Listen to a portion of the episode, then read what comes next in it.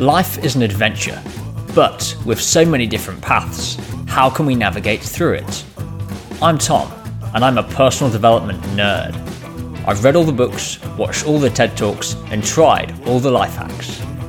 Based on this, I wrote my 12 principles for an extraordinary life. Age 26, I thought I'd design the new Bible for how to live. But then I started doubting myself. Do these principles make sense in practice? Is it possible to live every day according to them? The only way to know is to find people who do.